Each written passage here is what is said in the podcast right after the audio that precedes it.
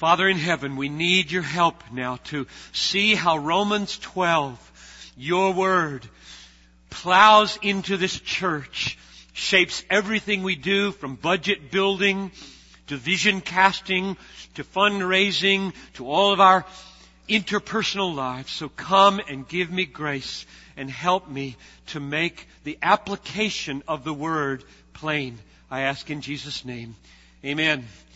Most of my sermons are real short on application at the end. This one is all application almost. And so they kind of even out. So if you don't like it that I don't do application, then like this sermon. And if you do like application, don't criticize me that this one is 90% application. Romans 12. Keep your Bibles open there because we are there I want to take a little byway in Romans 12. It's not away from Romans 12, a byway into the practicalities of the life of this church. I want you to see how Romans 12 confronts the way this church functions. We need to think and feel as a people how the Bible makes its way into elder meetings, makes its way into vision casting, makes its way into booklet construction, and makes its way into fundraising. And so, go with me on a tour of Bethlehem by means of Romans 12. We'll present to you this Wednesday night a six million dollar budget for next year. That's the budget for next year. You need to come and find out about it. We will also talk about treasuring Christ together, which is going to cost upwards of thirteen and a half million dollars in addition to that. Now let me give you some examples of the way Romans 12 is working its way into the emergence of that vision and that budget. Last year, many of you were frustrated, and rightly so, by receiving the budget so late that you didn't have time to think much about it before you had to act on it. That's not going to happen this year. You'll get the budget in proposed form on Wednesday night. You don't vote on it until January. That came about not just because we don't like frustrated church members, but because we, when we as leaders and elders read Romans 12, we see things like verses 4 and 5, which talk about all the different gifts that are out there in the body. And we say, use them, use them, get this done. And we see verse 8 where it says, let those who lead, lead with zeal. If it takes meetings until midnight to get this done. Get this done. This is the way it ought to be. The people ought to have the time they need to see, think, pray about the budget. And therefore Romans 12, it's working its way into the eldership of the church and they have embodied it beautifully. I wish you could be there for those midnight meetings as we pause to pray when we hit log jams about what staffing should be included and what things should be axed from this proposed budget. Second illustration of how Romans 12 works in the building of budgets and the casting of vision. We are totally convinced as an eldership that Romans 12:2 is of the essence of making decisions in church life. Let's read it. Verse 2.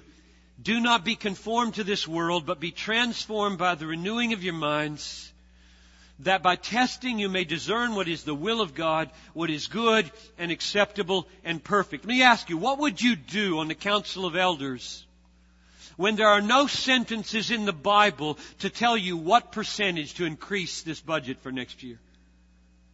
What would you do on the eldership when there are no sentences in the Bible that tell you what date to start a South Campus?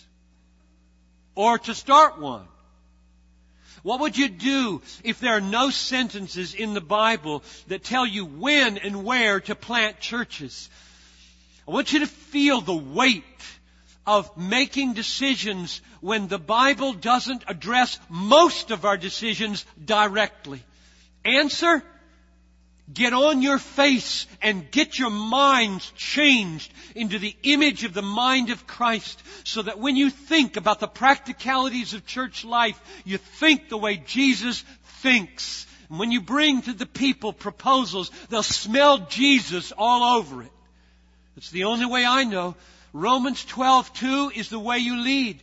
And if it doesn't work, nothing works and we just become a secular organization.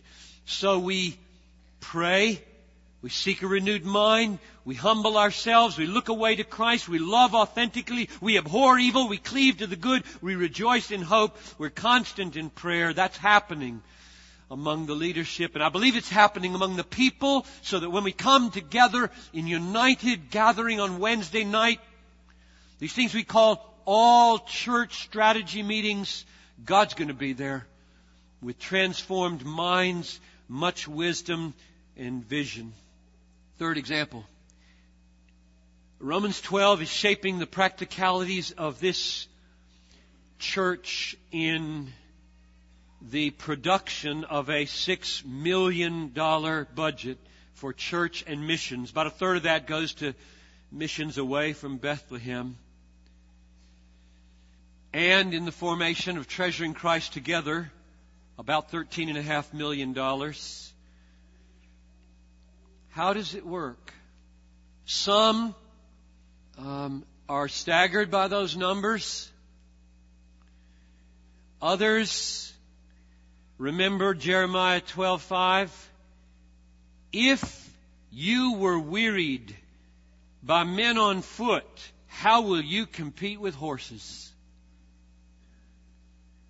In other words, what if God wants to plant a hundred million dollars worth of churches? 10,000 people giving a $1,000 a year for 10 years. That's not even inconceivable. And the Bible talks about God doing things exceedingly beyond what you can ask or think. I can think of a hundred million and how it could happen. What Romans 12 says in verse 8 is the one who contributes in generosity, the one who leads with zeal, the one who does acts of mercy with cheerfulness. Remember those words from that sermon? Generosity, zeal, cheerfulness. What is that? We called it overflow from verse 3. Think small of yourself, think big of Jesus. And when you're so satisfied in Jesus, your life becomes overflow. It doesn't become duty, gutting it out, willpower religion. The life becomes overflow. How else can you explain this church giving apart from the million and a half you gave for treasuring Christ together, almost six million dollars to this church last year, and there are no demands. I mean, you just do it. There's no arm twisting. There's no pledging at the beginning of the year. There's no threat that if you know, we're going to check up on you. Nobody in this church knows what you give except Paul Johnson. That's amazing to me that the, the flow of millions and millions of dollars comes out of your bank account evidently because Christ is there. I mean, I don't know why else you would Give. Why would you give? You got things you could spend this money on. I'm just staggered that an organization, an organism like this that will take six million plus to run next year, got it this year. I mean, we're not done yet. You got to give a lot between now and the end of the year, but goodness gracious, what you have done. The only way to explain that is Romans 12. Some of you, many of you, were not here in April when we voted on treasuring Christ together as the vision underneath the mission of this church. And so let me talk about it for a moment and help you see it in relation to biblical priorities in Romans 12. My prayer is that the vision treasuring Christ together will be big enough and bold enough and biblical enough and beautiful enough in its relation to church planting and the lost and the poorest of the poor that you will embrace this vision and pray this vision and give this vision and delight in this vision. That's my prayer in response to reading what you read in this booklet. Some of us tremble not because it will cost so much, but because it might be too small. The last three weeks or so, that's just about all I've been able to think about. when I read my Bible. I'll just give you some texts that have been bang, bang, bang, hitting me. For example, 2 Kings 13, where Elisha comes, uh, Joash, the king, comes to Elisha. He's worried because the Assyrians are attacking. Elisha says, open the window.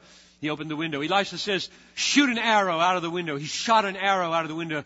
And Elisha said, death to the Assyrians.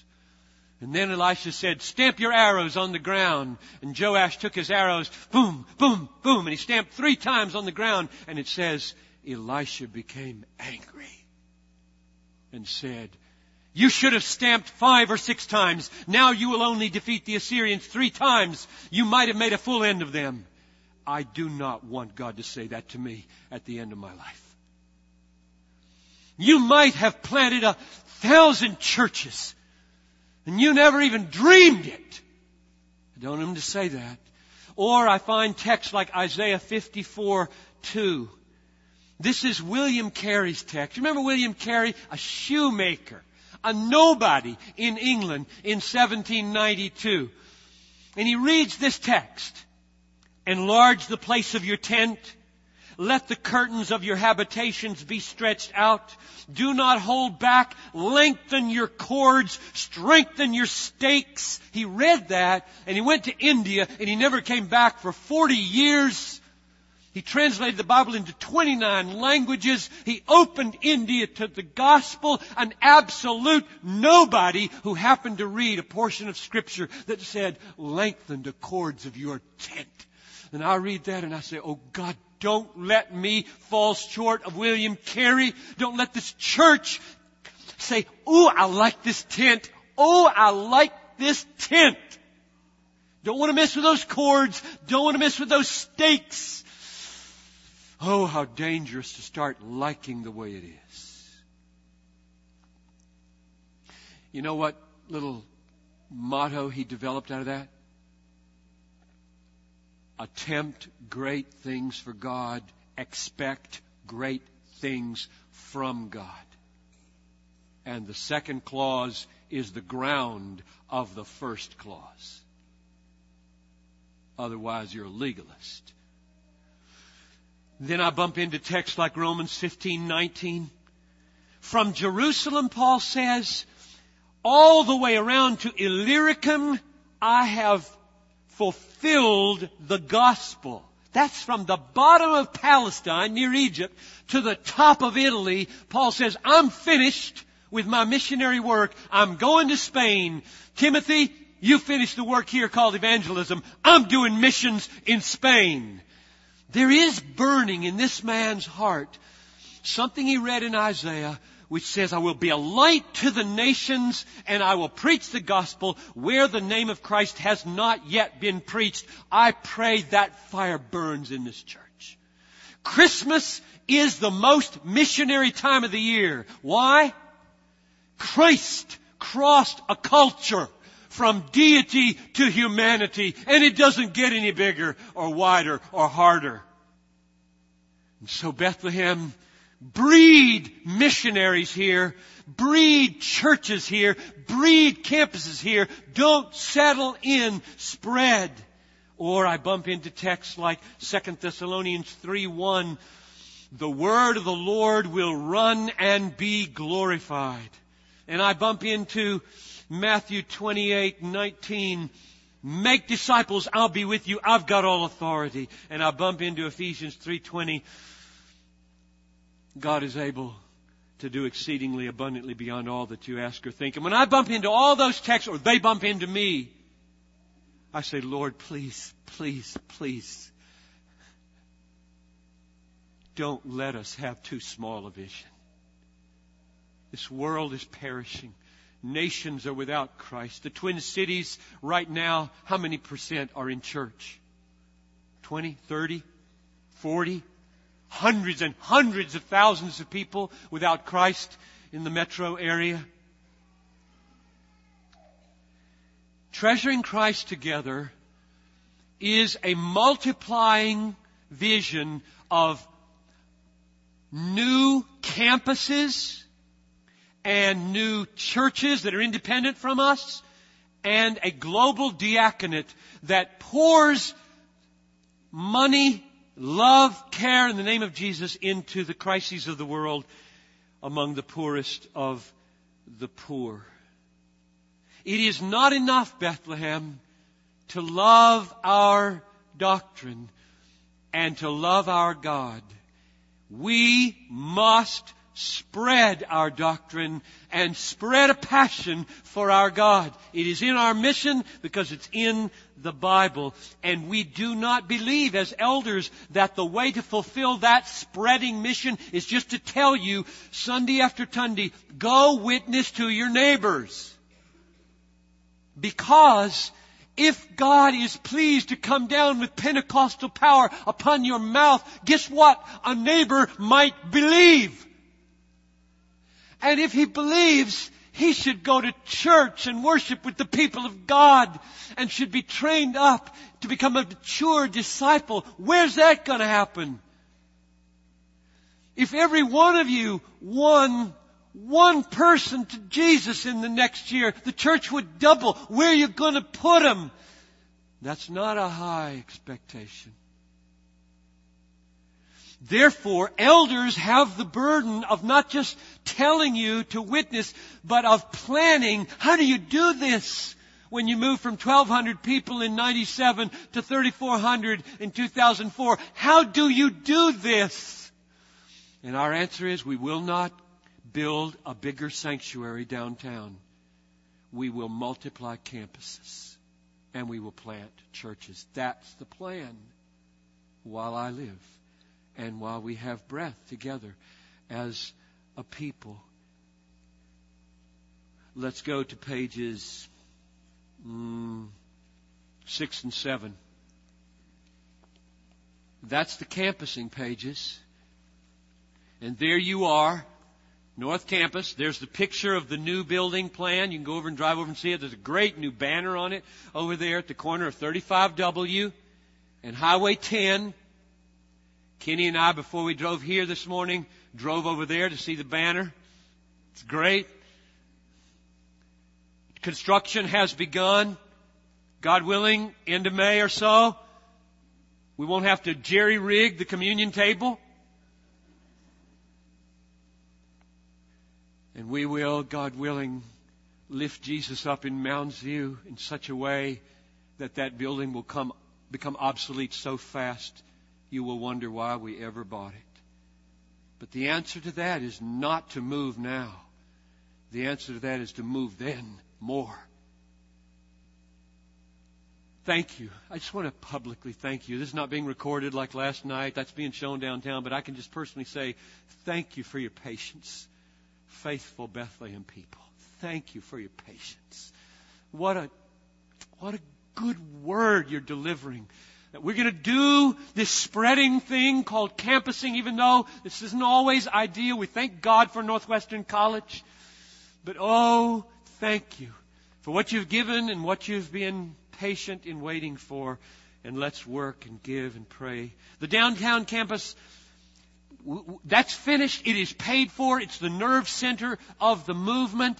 It will not be added to except we have bought all the houses to the west down to Masterworks, and there's a dream there of a neighborhood ministry center. I got all kinds of ideas of things that could be in there to bless the city downtown. But as far as the sanctuary, the size, it's designed for about 2,000 to 2,500 people. That's all we plan to ever have there.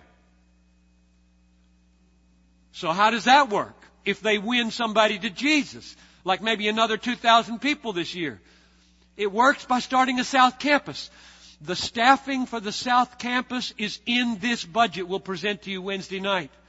August is the possible date for the South Campus. Kenny will talk to you Wednesday night about where that might be, what school, what church. Amazing possibilities exist there to do that.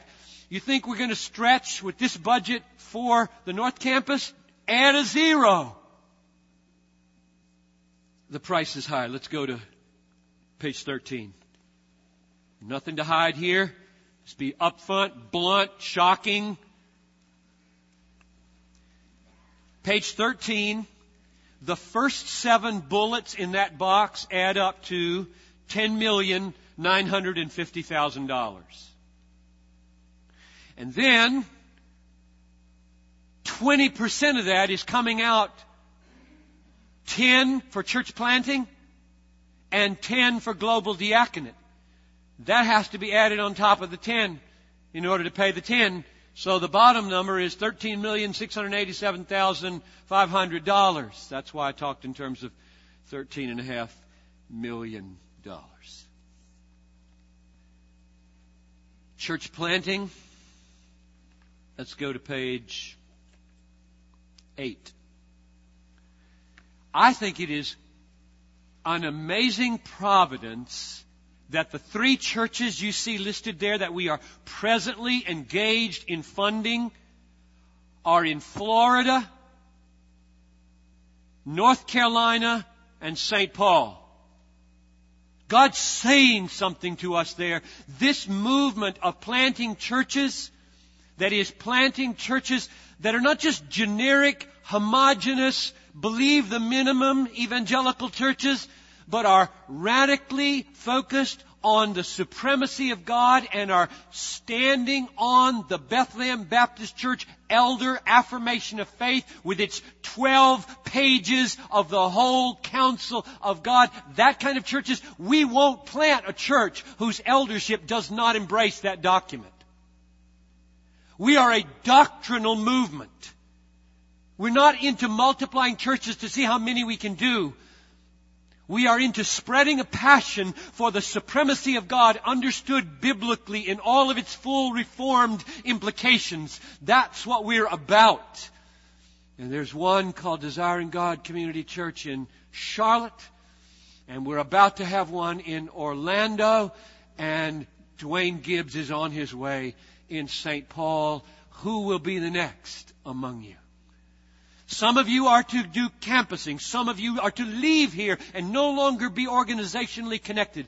When we talk about single campuses, we mean one church, one eldership, one affirmation of faith, one budget, one world mission, one philosophy of ministry, and one uniting expository exaltation called preaching, done by video through a Saturday night recording. That's the plan. That's what holds the whole thing into one. But we also do church planting by saying to people, now go.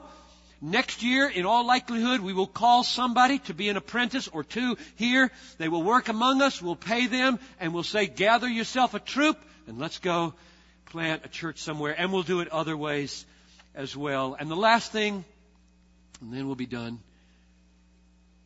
That page there, page nine, Scott Purser's picture. What an amazing thing. The global diaconate.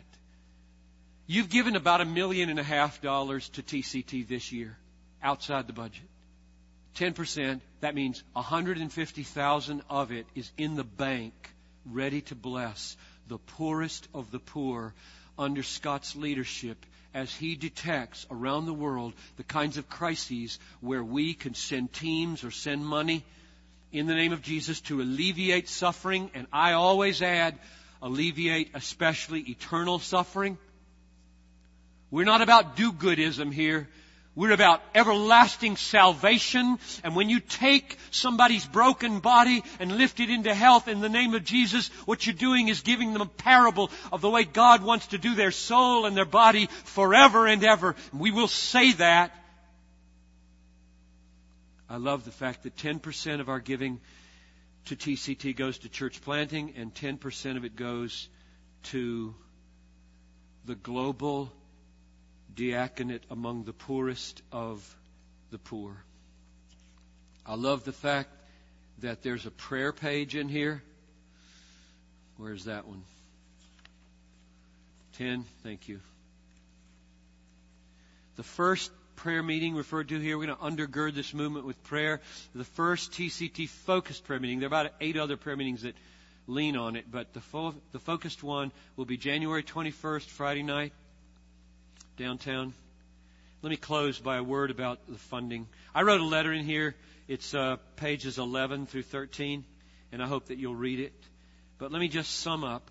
as we come to the end of this year how God might work. You, you, you say, what's the funding plan here? The funding plan is to so preach the grace of God and so love the people of God and so be filled with the joy of God that 2 Corinthians 9 8 will come true. God is able to make all grace abound to you so that having all contentment, all sufficiency in all things, at all times you may abound in every good work. It happened in Macedonia in 2 Corinthians 8. I want you to see the grace of God, how in a severe test of affliction, their abundance of joy and their extreme poverty overflowed in a wealth of liberality.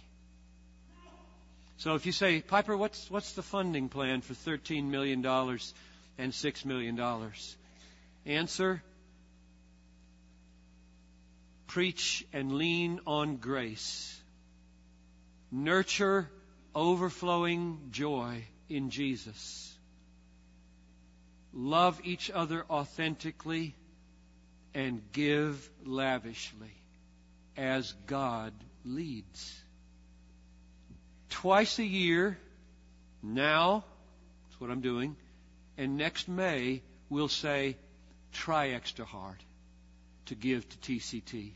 And the way it works is this.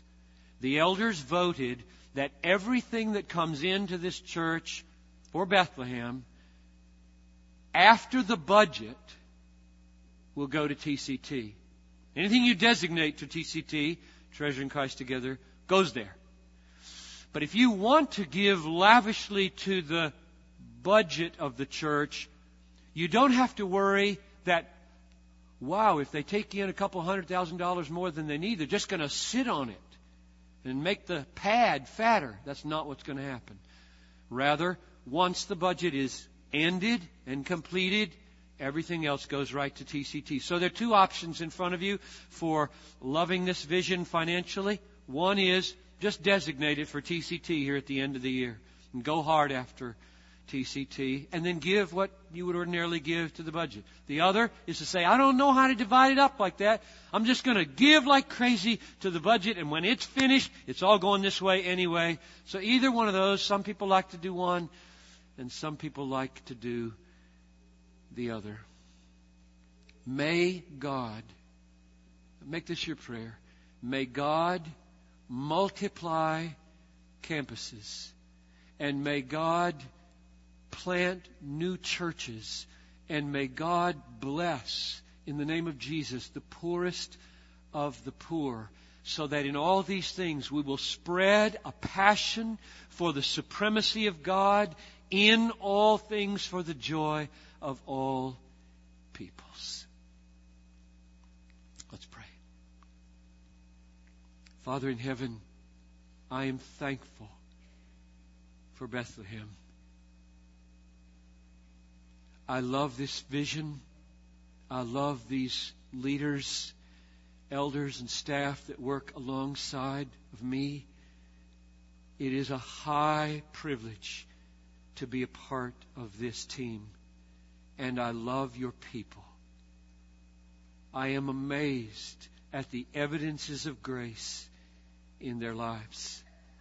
And I ask now, as I have exhorted them to embrace the vision, and as I have exhorted them to give to the vision, that you would make grace abound at Bethlehem, and that joy in Christ would well up in the hearts of all at Bethlehem, and that lavish generosity would overflow out of this joy at Bethlehem, and that treasuring Christ together would not only be a vision of campus multiplication, church planting, and global diaconate, but would be the experience of our hearts. It's all about spreading, Lord. It's all about spreading. In Jesus' name I pray. Amen.